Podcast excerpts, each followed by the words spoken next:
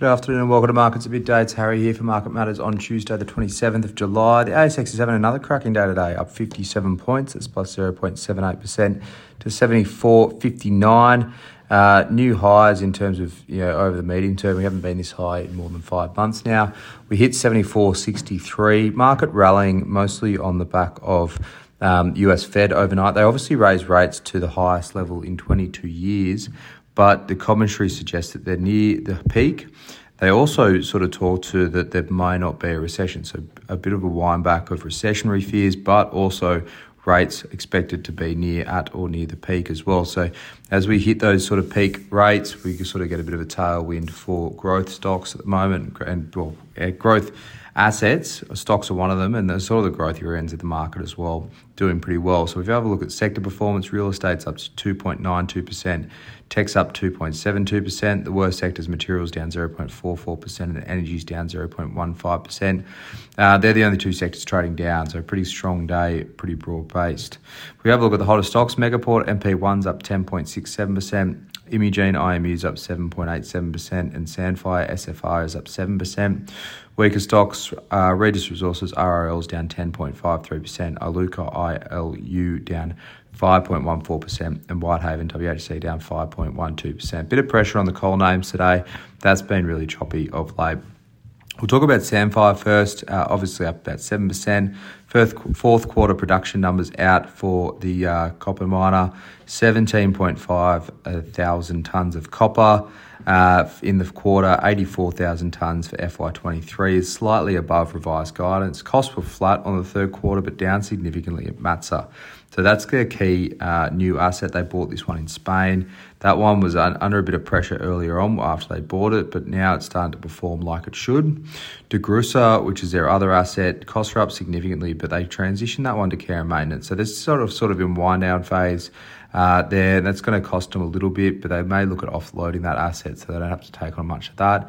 Not much to squeeze out of that asset left. So if they can get a little bit of money in the door and offload it, that's probably a win. They also talk to their growth asset Mothio, so they're bringing that one online hopefully in the next twelve months, and we'll hear more from them later on. In terms of uh, guidance, they've uh, they're, they're sort of pointing to ten percent growth in copper for F Y twenty-three, F Y twenty-four rather, uh, and that's pretty much in line, maybe a touch ahead of the market as well. So pretty decent numbers from Sandfire today, uh, and that one's doing well.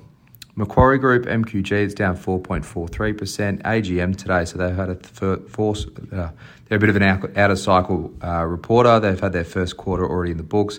It's been pretty tough. So uh, both the annuity-style business and market-style business are facing a bit of a headwind, and they said that uh, earnings were substantially down year-on-year for that first quarter.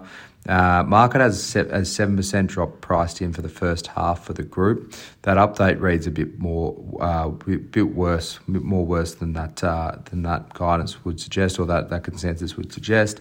Market's also expecting a pretty strong second half to partially offset that one. So that task will be made a lot more difficult if their first half's a bit weaker. Then down seven percent, uh, and market's sort of pricing that in at the moment. Regis Resources, R R L's down ten point six seven percent. The gold miner is out with fourth quarter production numbers. They're, they're okay. They've one hundred twenty-two thousand five hundred ounces of gold at eighteen fifty-one an ounce.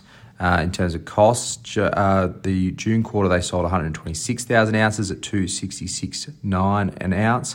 So really strong margin still coming through from them, more than eight hundred dollars an ounce. Production from the year was four hundred fifty-eight an ounce. Uh, but costs were eighteen and a, eight, basically eighteen thousand an ounce there flat. Um, so obviously some cost pressure coming in the fourth quarter. That's sort of a no-no. Market was basically across that. A lot of the concern today and why the stock's down ten percent um, relates to their guidance. As recently as April, they said that F Y twenty-four, they would produce four hundred fifty to four hundred seventy thousand ounces. They now see that falling to four fifteen to four fifty-five. So down on what they were on um, on this year. Cost rolls are expected to rise about fifteen percent there. So lower production, higher costs. Uh, really missing the mark in terms of guidance, and that stock has been under pressure all day today. Quickly on Fortescue as well, F M G, it's down one point two six percent, not out of line with where B H P and Rayo are trading today though. Their fourth quarter iron ore was down one percent on the third quarter to forty-eight point nine million tonnes.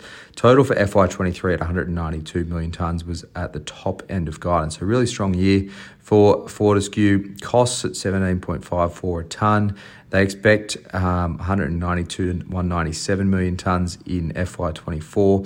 That does include seven million tonnes from the Iron Bridge project there too. So maybe their production will be lower elsewhere, but uh, topped up and, and probably just a touch higher than F Y twenty-three thanks to that Iron Bridge asset.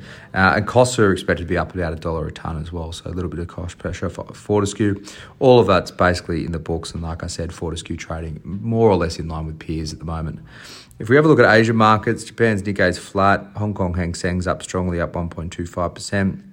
U S futures have bounced a bit today, S and P up a quarter of a percent, NASDAQ up a bit more than half a percent.